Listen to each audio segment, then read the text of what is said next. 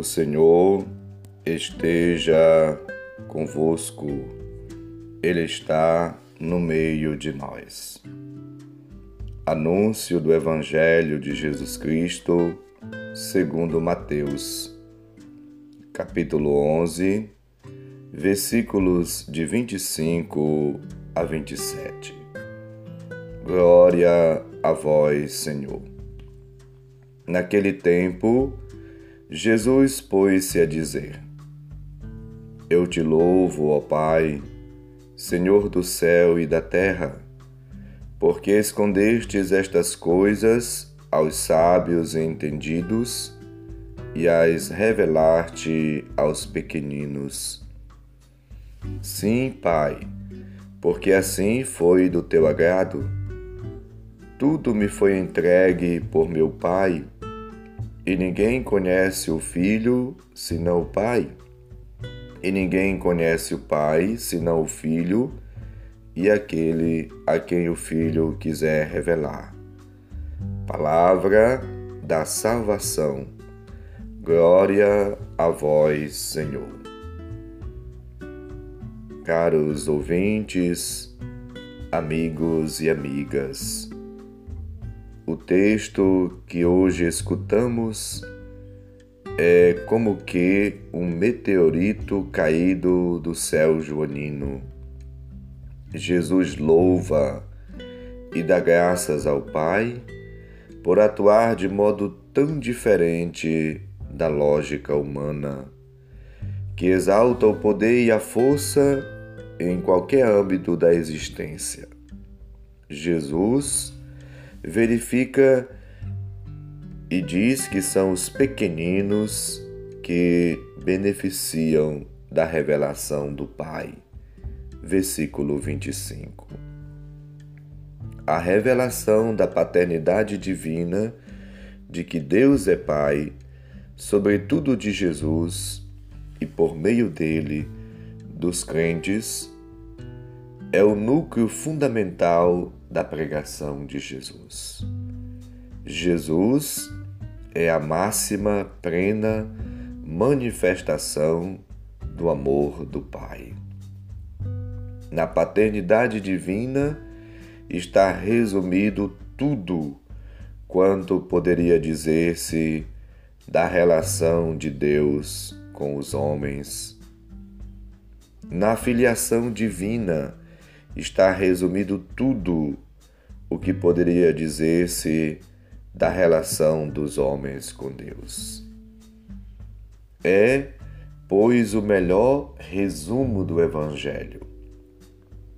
O evangelista Mateus aproveita a ocasião para declarar a consciência de Jesus e a fé da Igreja no mistério das relações trinitárias.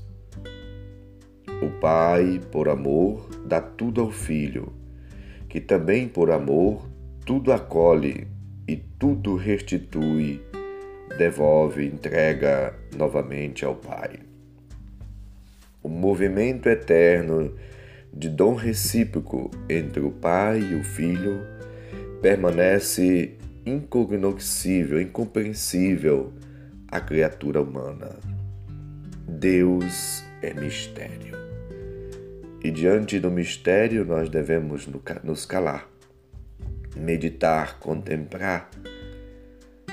E a partir da meditação, da contemplação, perceber a graça, a ação de Deus agindo. Todavia, por obra do Espírito, efusão perene de amor, o Pai torna-se acessível no Filho e revela a si mesmo. Versículo 27. Tal manifestação é incompreensível à sabedoria humana. Só quem se torna pequenino, disponível a entrar na lógica da gratuidade de Deus, pode compreendê-lo. É preciso, pois, abrir-nos, estar disponíveis a Deus, a sua graça, a sua ação, ao seu amor, para que Ele transforme o mundo e transforme cada um de nós. O homem que recusa Deus fecha-se no gueto dos seus instintos, dos seus pontos de vista, de uma inteligência que, por muito que possa percorrer os espaços siderais ou penetrar nas mais pequenas partículas da matéria, não encontra o caminho da alegria, da paz, da plenitude interior. Pois só em Deus está a realização do mundo. Só nele encontramos e temos a felicidade plena, completa.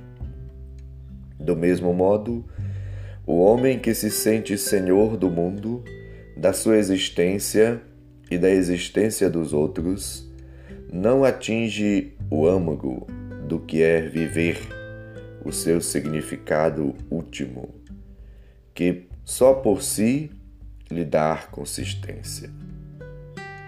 Pelo contrário, é isso que é revelado a quem aceita a realidade de ser criatura, pequena diante do Criador, mas tão preciosa para ele que a chama a participar da sua vida. Aqui está o mistério, o mistério do relacionamento de Deus com os homens. Deus ele vai assim envolvendo em nós e nós vamos nos envolvendo nele. E esta relação de intimidade, de amor, esta relação profunda, bonita, vai assim transformando a vida da gente. Jesus lembra que o sábio e entendido ele fica sem perceber a grandeza, a beleza de Deus. Já os pequeninos do Evangelho, sobre os quais se inclina o olhar de compaixão, de benevolência, entende os mistérios do reino. Eu te louvo, ó Pai, Senhor do céu e da terra, porque escondestes estas coisas aos sábios e aos entendidos, e, aos, e as revelastes aos pequeninos de Jesus. Versículo 25.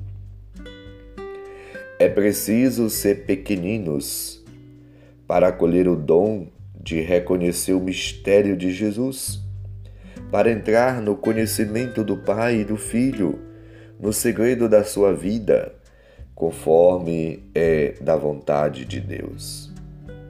Jesus bendiz o Pai por esta sua vontade, ele que se fez pequenino, humilde, manso, completamente disponível a realizar a vontade do Pai.